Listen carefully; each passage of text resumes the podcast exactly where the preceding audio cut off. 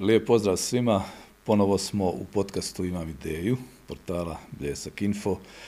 Hvala svima koji su nas podržali još jednom. Uvijek nam je podrška dobrodošla. To stalno napominjemo i stalno ćemo ponavljati. Hvala vam. Ponovno, visoko zanimljiv gost, veliki čovjek, vidjet ćete u svakom smislu, uistinu veliki. Čovjek koji je kroz svoj život sve radio na jedan onako pravi ljudski, gotovo savršen način, od školovanja pa do osnivanja tvrtke, osnivanja obitelji i tako dalje. Ali da ne bih ja puno rekao, pogotovo da ne bih rekao nešto pogrešno. Pozdravljam gospodina Radislava Bevandu, direktora, utemeljitelja, vlasnika poduzeća Hering DD sa sjedištem u Širokom brijegu. Dobrodošli. Bolje vas naš. Kad bismo predstavljali gospodina Ladislava Bevandu, vjerojatno bi trebalo malo više od jednog podcasta, pogotovo a, kad bismo htjeli saznati ono sve. Ali u najkraćim crtama, što možemo kazati, tko je gospodin Ladislav Bevanda? Sve ovo zvuči tako afirmativno, a previše je obično i jednostavno. Kako kaže jedan kolumnist, prosječan otac dvoje djece i loš muž jedne žene. Rodio se 63. ujara, koji sva ostala djeca išao u školu, Jare Biograd se završio gimnaziju u Širokom brijegu, građanski fakultet u Mostaru, postdiplomski u Zagrebu, i eto, u neki vakat se počeo baviti biznisom. I...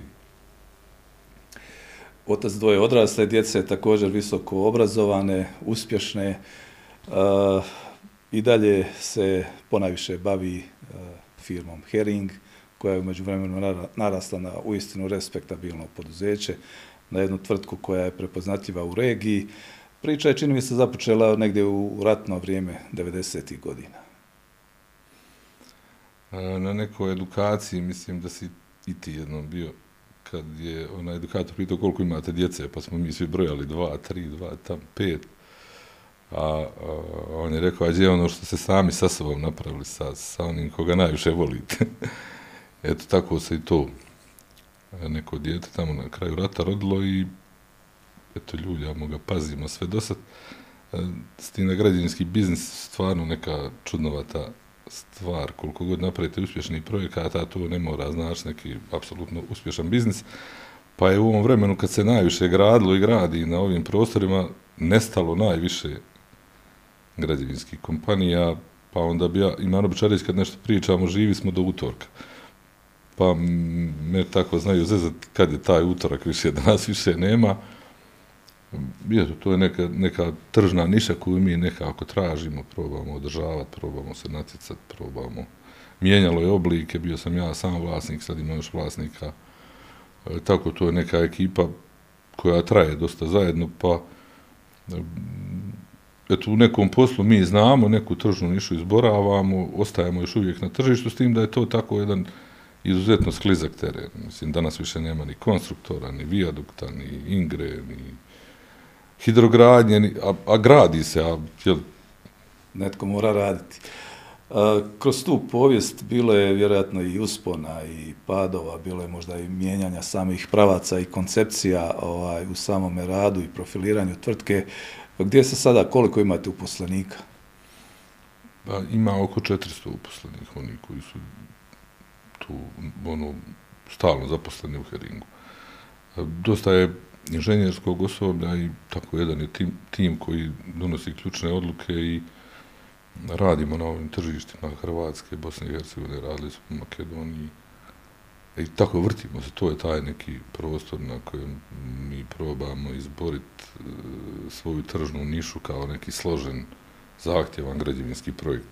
Tu nekako vidimo svoje mjesto. Da malo definiramo ovu tržnu nišu, evo, često vidimo u medijima, Hering gradi ovdje, gradi ondje, vidimo gradite vijadukte, mostove gradite, na autocestama ste, tunelima, vjerojatno još ponešto. Što su sad najvažnija gradilišta? Različite su uloge i mi sebe volimo nekad promovirati i gdje ne bi trebali. negdje smo podizvođači, negdje smo manji partneri, negdje smo sami. To otprilike definira i složenost i prilike i obuhvat, e, veličina projekta. E, međunarodne financijske institucije određuju pravila po kojima se igra i vi možete biti sami tamo gdje zadovoljavate obimom svojim potencijalima, u više od toga budete manji partneri, u još više od toga budete samo podizvođači i tražite sebe u tom dijelu posla kakav je. E, trenutno je koridor nešto što je tu, što je pred nama, nekako bi bilo blesavo ne biti dio toga.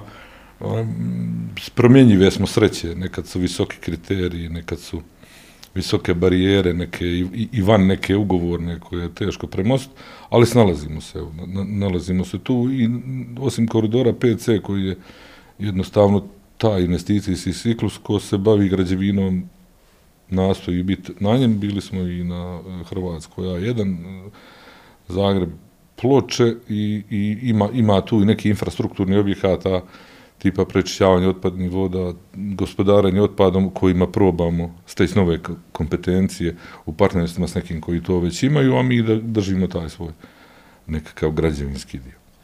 Uh, uvijek e, u ovim našim emisijama pitam ljude koji se bave biznisom e, kako je prošlo ovo dvogodišnje vrijeme zastoja, e, bar se tako čini da je svima bio taj zastoj. Pandemija, o njoj govorim, kako je građevinski sektor, konkretno Hering, to premostio? Pa mislim da smo svi slično prošli početkom korone, ono jednostavno to je bilo nešto nepoznato, svi smo se prepali, pa smo nekako svako gradilište je dobilo svoj neki izolatorij, što je, ne znamo mi ni šta ćemo od toga, ali smo mi gotovo na svakom gradilištu napravili neki prostor za izolaciju u Istri, u, ovdje, na pošte, nekako snalazili smo se, najvažnije je bilo nekako šta sad ljudima je nešto, šta će ovo biti. I, i, i ponašali smo se tako kako nekakva regulativa koja je tu bila, a, i mislim da smo to dobro nekako podnijeli, to, to je nekako usporilo i to je na ono individualnoj razini gdje su ljudi fizički treba i zaštititi, pripaziti. E, mislim, prvi dana je bilo kad neko zakršlje ili dobije temperaturu, neće niko blizu njemu ni, ni sa žicom, strujnom, trebalo bi neće čovjeka odvesti, mislim, niko neće blizu njega. Bilo je situacija ako su bili čudnovati. Sam biznis je trpio u jednom apsolutnom usporenju, kako, kako je bilo, ono, vojska je bila desetkovana od, od, od korona, mi smo na, na, na raznim stranama, pa treba puno putovati, negdje su ove, negdje su one regule, bio je malo i strah, ali su onda svi procesi usporili. Počelo je usporava do, dobava robe u nekim složenim ili složenijim ili zahtjevnijim, imate robu iz Kine, iz Indije, sve je to, em što je malo bilo sa cijenama gore, pa i više s cijenama gore, sve je pomalo usporilo. To je relativno dosta otežalo. Vjerovatno u tom nekom investicijskom ciklusu u kojem smo mi bili, nije se odrazilo na, na, na prihod, ali na zaradu je. Jer ne, nemate vi sad neku sklonost investitora da će vam zbog tih teškoća koje nisu proglašene nekom katastrofom neko sad dodat para. Jasno. Uh, malo prije ste spomenuli neke tvrtke kojih nažalost više nema, nisu se uspjeli održati, vi jeste vjerojatno ovaj, konkurencija i sada žestoka usprko svemu, ali kakav je aktualni trenutak e, graditeljstva, odnosno vaše branše u Bosni i Hercegovini? Ponekad imamo dojam da možda kao i sve ostalo, zaostajemo, ali gledajući projekte koje vi radite, čini mi se pratite tehnologiju, e, koja je tu sad slika, odnosno kakvo je stanje u graditeljstvu? Pa u javnom sektoru ima puno posla, to, to je definitivno. Ne, nešto i, i što zaradi ova država finansira, ali puno toga iz kreditnih sredstava po ovim projektima. Rehabilitacije cesta, izgradnje koridora PC i, i tu nema puno domaćih kompanija po veličini koje bi bile, to su možda par kompanija u Bosni i Hercegovini, mi neki manji nešto sporadično možemo participirati, s obzirom na visoke zahtjeve, na visoke e, ugovore, e, to je sad, e, turske kompanije su tu, kineske kompanije su tu i u stvari kapitalizam takav kakav je, on je nekakva vrsta stalne aukcije. Vi, vi nemate dobar proizvod pa će vam to trajati. Vi ste svaki dan na novom natječaju, pa su ugovori pola godine, pa su tri godine, ali a, aukcija je stalna, tako da je, da, da je nekakav strah koži ljudi koji se bave ovim poslom i, i ono što malo prije se ti rekao, e, vi ste se održali do utorka. Da, utorak je taj neki ključni dan, kao u onoj pjesmi da mi dođe ili da mi prođe utorak. A, kad e, mi lajci gledamo, koji bismo rado vozili sa autocestama, kad gledamo, čini nam se da se presporo gradi ovaj koridor 5C, tih 300 km, 10 godina čini mi se se gradi. Je li to uistinu sporo iz pozicije lajka se čini, ali možda iz pozicije vas koji gradite i nije tako? Pa realno dugo traju kako je e, ova zajednica u kojoj živimo, država, e, malo nezgodno složena, e, pitanje nadležnosti, procedura, ekspropriacije, usvajanja planova, to samo po sebi stvarno oteže, ne, ne udaraju sad na neki tekući posao, pa to je nešto. U principu, kad se dogodi projekt i kad se on izabere, on fercera, ne mislim baš nešto puno sporije, niti, niti neki ja, niti, niti neko drugi, e, projekti trebaju neko vrijeme, ako su oni što bolje definirani, oni će brže ići. Nije to samo na strani nekog moćnog ili nemoćnog izvođača, ali dugi su procesi dok se izradi dizajn, dok se osiguraju novci. To samo po sebi je u, u jednoj državi u kojoj su strukture nestabilne, nisu baš čvrste procedure, nisu stabilne, i onda to samo od sebe produlji puno, i onda kad se dogode ti veliki zahtjevni projekti, naravno, nismo mi Liverpool i Manchester City i Real, pa, ali mislim da to skoro pa najmanje znači otezanje. Puno toga, e, pa čak kad, kad gledate jedan formalni ustroj države i tog područja koridora 5C, em što je sve pomalo klimavo, ono, ono, ono i nije tako e, da nema uticaja neki lobija, nečega što je paralelno sa tim interesnih skupina neformalni, koje su interesne, koje nisu baš formalne. E, nisu one ni, ni ubojice, ni lopovi, nego ljudi koji imaju interesa i oni često kompromitiraju to da nisam siguran da može i vlasti uz najbolju volju baš sve to da protjera. A često i sama vlast ima neke koje voli i neke koje ne voli. Bivši direktor jedan nakon drugog ponovljenog natječaja rekao pa kako ćete dati nekom posao koga ne volite? Naravno, nije to bio kriterij, ali, da, ali, ali, ali, se, ali se njemu sviđa. Tako da je to jedan tako živa, vrlo kompleksna materija. Uh, uh, mislim da je zadnje što bi neko, što bi ja rekao da izvođači nisu nešto u stanju. Češće je na njihovim putavima su neke nesavršene procedure, ne neki, ne neki dobri dizajni. I pored tog formalnog dijela, kojeg sad da ne bude hvalim vlast i ona je često netko ko kompromitira proceduru, pa padne jedan tender, pa padne drugi tender, nigdje ne piše da je to uh, iskompromitirala jedna neformalna interesna skupina. To mora, mora, tako da. da, da to je nešto što, što usporava uh, sama gradnja, ali kad, kad se ugovori sklope, kad se radi i budu te dionice, ovako ili onako, ali to što su one spore, to ja ne bi čekirao našoj maloj operativi, općenito u Bosni i Hercegovini, koja možda i nije spektakularna, ali, ali ništa se još nije otelo. Da, dobro je da smo to razjasnili. A, Hering ponekad objavi, zahvaljujući upravo ovim modernim uređajima, zaista impresivne snimke, evo recimo, počitelja vijadukta koji je, ako sam dobro shvatio, jedan od najzahtjevnijih uopće objekata na čitavoj ovoj trasi koridora. Kako su tu rokovi, dokle se stiglo, kad, kad će se pomaknuti autocesta ovamo bliže Mostaru? Pa što se mosta tiče, vjerovatno polovica iduće godine, mi smo tu podizvođači trima kompanijama, dvije iz Kine, jedna iz Azerbejdžana, i mislim da to ide nekom svojom dinamikom, volio je neko ili ne volio temeljenja, složenosti, to utječe i vjerovatno bi neki bolji od nas to i brže, ali ne mislim da je neko kašnjenje spektakularno. Onaj, e, sad se ponovio kvanj koji je trebao primać buni, pa je to trajalo, evo, dvije, dvije godine je trajalo izabiranje izvođača na kvanju. I sad je zbog dugog procesa ponovljen.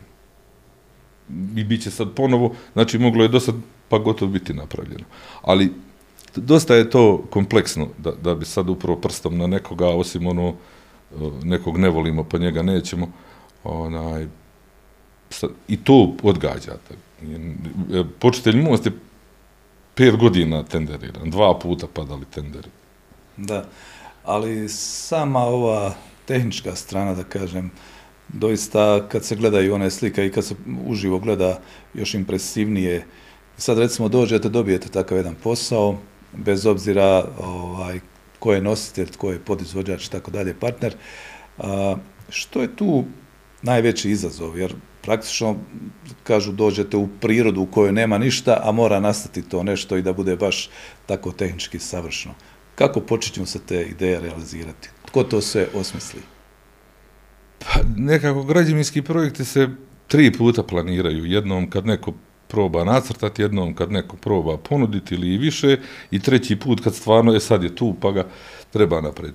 Mislim da, da, da tu ono kad kaže Ladislav ima biznis, mislim da je sve to što se tako događa treba jedan, jedan, jedan dobar tim ljudi koji to razumiju i znaju i to ne nastaje preko dana, to malo traje, i, a ipak je to zanat. Mislim, nije on nemoguće. I mi smo bili na studentici, na Trbižatu i na Svilaju i u Zadru na dvorani i na svim tim nekim objektima koji se možda pamte. U, u, negdje partner, negdje glavni, negdje... Uh, ja bih rekao da taj važni tim i, i, i je neki ljudi koji, koji su nositelji tog znanja uh, i, i, i na svim razinama, znači ne samo neki inženjeri, glavni, vodeći. Uh, mislim, mi smo jedna ekipa koja dugo traje zajedno i nismo mi imali ni loše škole. Kako bih rekao, nismo pali s Marsa, mislim. Učili ste od dobrih profesora. Pa ja bih rekao da, mislim, ovdje sam ja završio građevinu. Ona, ni, mislim da nije to nešto što, što ljudi ne mogu savladati. To, to, to, I da smo mi nešto posebni, ne mislim, ni to ovo, ovo je moguće, to je zanat, on ima svoja pravila. E, toliko sam ja ponosan na taj zanat, da ja to sad, sad mi je skroz teško reći koliko sam ponosan na, na, na to nešto što, što je to niče. A građevinski projekti su jednostavno zahvat u prostoru i to je neka vrsta rata, kako god mi misli od ove ulice, sad što se asfaltira, dođe se na neku prepreku i, i, i toliko je to energije treba napraviti da se ta prepreka savlada. Sava je, Sava je široka, Sava je 600 metara, Neretva je visoka, 100 metara. To su jednostavno fizičke prepreke koje znače tako, bez toliko uložene energije. To se može pretvoriti u kilovate, u struju, koliko treba energije da se taj neki zahvat u prostoru realizira. Kad bilo koju školu i bilo koga školujete, kad neko kaže šta je projekt, pokazat će vam svak, recimo, most ili To je projekt, to je tako. Možda će reći bran, možda će elektranu, ali eto, to je nešto, ti mostovi i ceste se nosaju sa tim u rangu, da je to nešto što, što, što je projekt, što je zahtjevno, što je zahvat u prostoru. Zanati, izuči se, treba ekipa, ali mislim, moguće, ne treba sad reći, kad smo, imam ideju, kad, kad smo počeli raditi, ovaj, neki biznis, pa šta ćemo raditi? Da. Koja je tržna niša nepopunjena? S čime mi možemo tamo? E, firmu čine nešto love, uložene, prljavi i tvrdi hardver, e, komplicirani ljudi i te ideje koje su najviše upitne. Nisu ni toliko ljudi. I od to četvero ti nešto gradiš ili imaš malo para, pa onda kupiš neki zgrada i strojeva, pa nešto podgojiš ljudi koji pomalo iz cure, iz mile, pa, a onda ti nestane ideja i u tom nosanju to četvero se traje. Da, e, zadržimo se još malo kod ovih, to me posebno zanimalo, to sam čak i osmislio kao jedan poseban dio, ovaj, tenderi, ovo stalno famozno prolongiranje, obaranje, ponavljanje i tako dalje. Od čega tu ponajviše zavisi, jer laički gledano, recimo osiguran je novac, da li od kredita, da li od e, domaćih izvora, e, zna se otprilike što je raditi, što je činiti kad je u pitanju struka i onda kad se raspiše po pravilima svim tim, ko je taj da može reći ovo ipak ne valja, oborit ćemo? Jednostavno je. Jednostavno je. E, što se tiče samo koridora i finansiranja iz Europske investicijske banke, Znači, od 2007. postoje ti krediti i ugovori da se ne primjenjuje zakon o javnim nabavkama. Bankari nisu nikav sud, niti nikva uprava, niti e, kada bi se primjenjivo zakon o javnim nabavkama, na primjer, na, na, na finansiranje iz Evropske indice banke, dosta bi se to uredilo. Nije ni naš neki zakon o javnim nabavkama baš super, ima on još mana ili nečega, ali uglavnom protjera se to. Ovdje je nekako proces dosta kompromitiran sam od sebe. E, Evalu, proces evaluacije vode ljudi zaposleni u autocestama, na koji apsolutan utjecaj ima njihov direktor. Bilo ko da je. E, nakon toga, ako niste nekim izborom zadovoljni, želite se e, ad hoc komisiji ministra, pa vam je opet isto. I onda je, kad vidi da je to se mnogo nagelo, nema baš mnogo izbora, nego... A nisu stručnjaci za nabave ni direktor autocesta, ni ministar. Mnogo nekakve interesne strane koje su pored ili... Zašto ili, ne bi bili? Pa ne bi ni ja stavio za to, oni su za drugu. Ovaj, pored postoje interesne skupine koje su jako zainteresirane, nisu, nisu one, i ponekad su involvirane unutar i silina je to neki utjecaja i, i onda proizvedu tako kao što proizvedu. Dakle, bilo bi možda jednostavnije da se primjenjuje zakon javnim nabavkama, to dosta procesno ide bolje. Tako se ja raspitivo, jer ja sam neka menadžer, ne znam, nija mnogo o nabavkama, pa kažeš, to ovo sad traje dvije godine. Promijene se tri komisije, što se promijene u tri komisije? Ko može to spriječiti? Da. Pogrešno pitanje sam postavio, ali neka ostane, idemo mi dalje. um, poslovno okruženje, općenito kao tako, evo, ponešto je rečeno oko tih odnosa, međuodnosa, interesnih, službenih, neslužbenih grupa i tako dalje, ali poslovno okruženje svugdje uh, u svijetu što je bolje, država se bolje razvija, standard raste, bruto društveni proizvod i tako dalje. Dakle, mi kao da želimo na neki način sve to usporiti. A to bi trebao biti ovaj opći interes. Iz pozicije menadžera, čovjeka koji upravlja projektima, procesima, ljudima, firmom, što nedostaje podhitno da se promijeni da bi se onako bolje disalo u poslu? Pa ipak je to pravna sigurnost. Mislim, nekakva država je nesavršena, svi su procesi spori i sve je složenije nego negdje drugo, sve je sporije. I ja ne znam šta bi drugo e, privuklo neke novce. Jedan bankar mi je rekao, kaže, na, e, kapital je plašljiva plašljiva živina. On odmah bježi i čini nešto nesigurno. I mislim da, da je da nekakva pravna sigurnost, kad bi ona bila malo veća, kad bi te procedure, pa na kraju krajeva čitav progres, kad, kad ga se gleda o, o, ovisi o, o, o, o moj, vaš bljesko, o tehnologiji, o institucijama, i o sustavu vrijednosti. Sad, i država, i mi u njoj, i svi, neku tehnologiju moramo imati, znači smo, nismo faktor. Kakva god to tehnologija, Space Shuttle ili kamera, i mobitel, eh, institucije i familija i svjetska banka i Rusija i Evropa i a sustav vrijednosti, dakle svak će, nekad će sustav vrijednosti pomaknuti, nekad će tehnologija pomaknuti, nekad će uh, e, institucija pomaknuti. Ali ako je sve labavo, neće niko pomaknuti. Da. Ponekad ljudi kažu ovako, i službeno je, ali više neslužbeno, pa gotovo onako malo, da kažem, e, rezignirano, kao da se više i ne isplati baviti poduzetništvom, jednostavno e, nije stimulirajuće. Ali je li u istinu to tako? Jer čini mi se da ipak ljudi koji se bave poduzetništvom imaju to u sebi, tu određenu vrstu pozitivne bolesti. Kako je stanje danas što se tiče poduzetništva iz pozicije poduzetnika? E, nezgodan je vakat. E, kad gledate 10-20 najuspješnijih kompanija, one su javne. Javna kompanija, u principu, nešto prodaje što svi od nje moramo kupiti. Njihovi prihodi su sigurni pa često su i e, performanse i uspjesi i ne zavise mnogo ni od menadžera, ni od ni zaposlenika.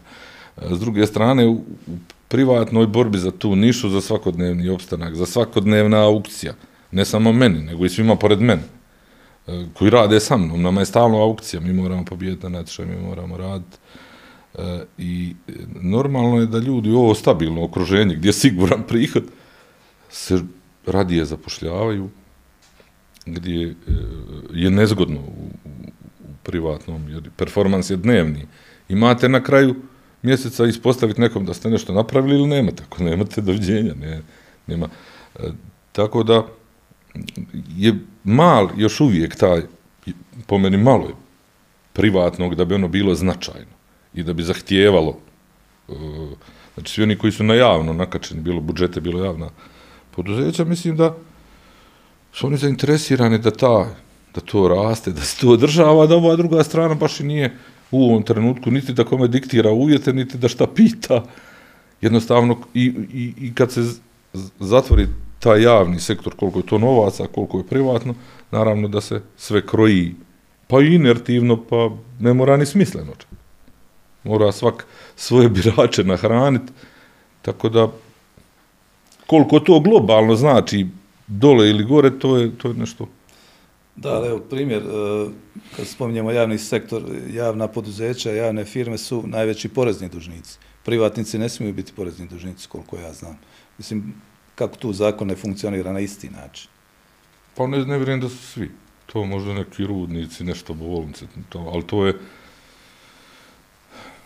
Tolerira to je neka, se zbog općeg Pa ne tolerira se, ali se smanjuje. I, i, i, i to je nakarada koja se sve više smanjuje, smanjuje, smanjuje i ovdje je neki vrijeme faktor. Ne, ne, ne, ne može to baš o, tako preko noći a u, u tom vremenu koje teče trebalo bi povećati i napraviti stimulativni podstajni taj privatni koji stvara više, ali to ne ide baš tako, mislim, treba ljudi da imaju ideje, da žele gurat, da, da, da, da, a, a gdje god udarite, neko je već zauzeo tu poziciju i tako da je to, e, čini mi se da ljudi, bar ono što ima iskustva i što gledam, ljudi biraju bolje okruženje, odu sigurnije i tako.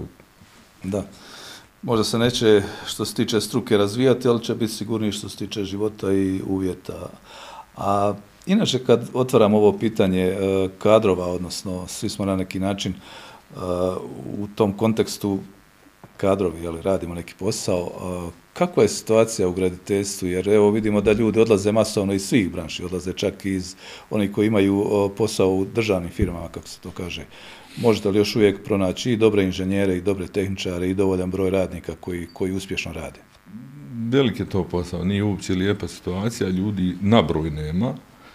E, nezgodno, u Hrvatskoj recimo radimo i tamo zgodnije je uvoziti ljude. U Bosni i Hercegovini je to sizifo posao, a, a ono što ljudi imaju na raspolaganju, ja ne znam niko ko hoće raditi da nema posla, a i u tim uvjetima sigurno trenutno puno e, ljudi fali konjunktura, kako se to zvalo, bili smo na jednom sastanku sa ministrom rada, mislim, obje županije, onaj, pa mi govorili što ostvaraš ove komercijalne, šta ti ovo, trgovačke. Kaže, ja pa neće niko da mi se za građevince upiše, pa da ćemo im stipendiju. Pa nemoj im otvoriti tu komercijalnu, pa će možda se upisati u građevinsku, onda izbori. Znaš, to fino zvuči trgovac, komercijalista, ono sa bravar, tesar, to. Ali mislim da su to trenutno poslovi koji su dosta, nako, nije tesar više poginut od Vukuć, nešto i Pilajuć, To je to, samo nas više nabroj nema. I, I mislim da je nekad, onaj Stoltenberg, što je nekad bio kad je napuštao ovdje, rekao vas dva miliona, fali da uopće iskoristite svoje resurse, će vas ja više miriti, odo biti se koliko hoćete. I bojim se da je tako i u Hrvatskoj i u Bosni i Hercegovini toliko bolesno fali uopće ruku da se ovaj potencijal koji te zemlje imaju iskoristi, a da bi se to bilo, vjerovatno treba stvoriti nekav afirmativni ambijent. Nas učili nekad vektore u građevini, to vam je kad neki balon imate kao ova svjetiljka, pa onda silnice guraju, pa balon ode kud je rezultanta. Trenutno je rezultanta ovaka i rezultanta vodi sam, na zapad. Što se tiče inženjerskog kadra, ovdje imaju dva fakulteta i Bosna i Hercegovina ima i mislim da je u Bosni i Hercegovini građevina bila neko zanimanje, nekad energoinvest, hidrogradnje, novogradnje, Hercegovinu, ovdje još uvijek to nije umrlo. Mislim, realno da je se nešto dobro naslijedilo i da, i da nije to neka sramota što mi možemo iz nama napraviti. I, I mislim da su i fakulteti sačuvali jedan solidan dignitet u ovim vremenima. Ja sam 15 godina bio na grazivini mlađi asistent dok sam imao vremena mislim, više manje korektno sam to radio i uvijek sam s ponosom isticao da, da, da je to škola koja je sačuvala integritet, koja jednostavno nije bez veze. Sad donosi ili sad vrijeme neš, nešto novo u Bolonja, pa ono A, B, C, pa pogodiš. Mislim da nije. I sada ti momci što dolaze iz tih škola, neko se oženi, nekom dojdije, tako odlaze vani, ali mislim, to sve dobri igrači. Sad imate na Marjanovića Dragi, na koridoru, gore, imate vrhu, vrhunske momke, mislim, to to jednostavno možda je to i zanat koji je savladiv, to nije neka nuklearna fizika, ali nije da nije.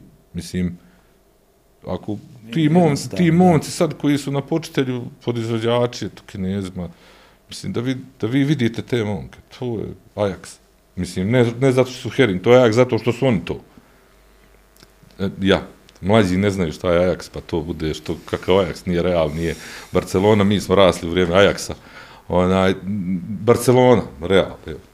Liverpool. Da. To su momci koji su odgojeni, naučeni, oškolovani i s tim se može na, na, na mjesec. Uh, jedan gost našeg podcasta imam ideju koji se također bavi graditeljstvom. Iznio je svoju želju što bi on kao poduzetnik i kao graditelj želio napraviti. Kad bi pitali gospodina Ladislava Bevandu što bi on želio napraviti, ima li nešto što je već definirano, što bi želio napraviti, da kaže, evo ovo sam ja sagradio, sam htio. Ja sam napravio bal deset puta više nego što sam htio, nego što sam želio. I što se tiče građevine, volio bi da svak napravi sebi šta on zamišlja. Ja sam stvarno napravio sto puta više nego što mi treba. I ne, ne, ne, nego, mislim, šta sam ja mogao sebi iz tih jara s kojima se najviše identificiran pripadnost, jer sam obišao Švicarsku, radio sam u Tuzli, Livnu, najviše se, ne bi, ja bi volio red i mir, ono, nekakav stari, već, ne, ne mogu reći ja bi volio tu i tu zgradu, zgrada sam napravio objekata i ti projekata više nego, možda to i zaslužujem, ponosan sam na sve to nešto što smo radili i, i ponosan na ekipu s kojom živim, radim. Ne, ne, ne imam sad reći ja bih htio nebo, jer mislim, toliko smo toga napravili što, što nikad ti nije padalo, što ja ću napraviti počet, ja ću napraviti Doranu Zada, ja ću napraviti Svile. Ja sam mislio 100% da bar nikad Savu premostiti neću, Sava je 600 metara, to je projekt od 40 miliona, ja nikad neću biti liko velik, živio. Možda hoću Drinu, možda hoću Neretu, ali sigurno neću Neretu da je koridor 5C, jer je to velik kabasto, skupo. Tako da ja, ja takve vrste želja, ja bi nekako da, ovi, da ljudi ovdje imaju ovako želje malo koji ja, da, da je neki stabilni ambijent, da, da, da smo zdravo. A ja, u ostalom, koliko god ovo sva što ja priču, poredat se to. Da. Zamislit ćemo ovako, ovo pitanje sam ja postavio prije 20 godina, želja je ispunjena, puno toga se izgradilo, doće još ponešto i bit će slika, slika kompletirana. Uh, malo ćemo pred kraj posvetiti se i mladoj generaciji. Mi koji imamo sjede kose i evo nešto malo iskustva i životnog i evo praktičnoga, pa možemo ponekad i savjetovati mladim ljudima kako da se postave, kako da se ponašaju. Premda će živjeti u jednom vremenu koje je sad možda i nezamislivo što se tiče njihovih zanimanja i tehnoloških dostignuća i životnih potreba, ali ipak postoje one neke, čini mi se, norme koje vode uspjehu. Ima li nešto ovako što bi mogli izdvojiti da se kaže mladim ljudima pripazite na ovo? Ako pripazite na ovo, veće su vam šanse. Ima li? E, šta ja znam, ja sam nekad htio biti novinar, ono, neki sa romantik, ne znam. E, e, e ima išao pjesmu po ljubi zemlju po kojoj hodaš, kako god se zvala. I sad je ovo neka romantika, ono, baš prećerivanje. Onaj, namjera je jedina što razlikuje čovjeka od čovjeka. Ako, ako namjera i ako svak kod kuće ponese namjeru, Pa nema, to, to se na mjesec može. Sve se nauči. Ja mislim, sad e, ti uspiješ pričati sa mnom ovako da ja sad ono, zamišljam da sam kod kuće i da me briga ko šta čuje. Ona, namjera je sve se drugo nauči. Mislim da, da, da, da, da, da vratit za stol kućni namjer, dobru namjer. To je jedino što razlikuje čovjeka od čovjeka. E sad kako se to uzdržava, odgaja, potiče, Teško je naći univerzalni odgovor. Zanat, zanat se nauči, zubar, inženjer, to sve, okej. Ali se mora učiti. Naglasak je znači na toj želji, Ali namjeri namjera. i namjer. Da. Ja želim to nešto napraviti i onda to nekako čini mi se samo i dođe. A, uvijek postoje neki planovi, evo, kazali ste malo prije, nema potrebe za nekim dodatnim željama, jer zadovoljan sam sa puno stvari koje su već urađene, koje su već izgrađene, ali ipak kad se malo pogleda u budućnost, prerano je puštati onu odjavnu špicu, ovaj, što se još može očekivati od Heringa i od Vladislava Bevande? Pa ja bih volio da nestane strah tržišnji, ali on izgleda ne može nestati, jer je tak, ta, takva je priroda kapitalizma. Ne, ne, ne, ako se ne bojiš, neš nikad pobijed. Volio bi da, da proširimo još tržište, da proširimo malo tržni niša, što se nas tiče. U šali sam jednom rekao, pošto smo se rodili u nekoj drugoj državi, ostao sam sebi dužan most u Beogradu i Zagrebu, to vjerojatno ne nikad ispuniti. Sve sam ove potoke male, velike premostio, Ona, ali volio bi da, da bude stabilnija firma, da, da, da nekako taj tim koji sad funkcionira, da, da je sigurnija, da ima nadulje siguran posao, da se ljudi mogu to pouzdati, da, e, da to jednostavno bude neko mjesto gdje ljudi su sigurni kad se zaposle da će to trajati, da neće izvisiti da, i na bilo kojoj razini. Sad ima jedan kolega, ovaj, rekao je, ja i Ladislav cijeli život radimo ono što ne znamo.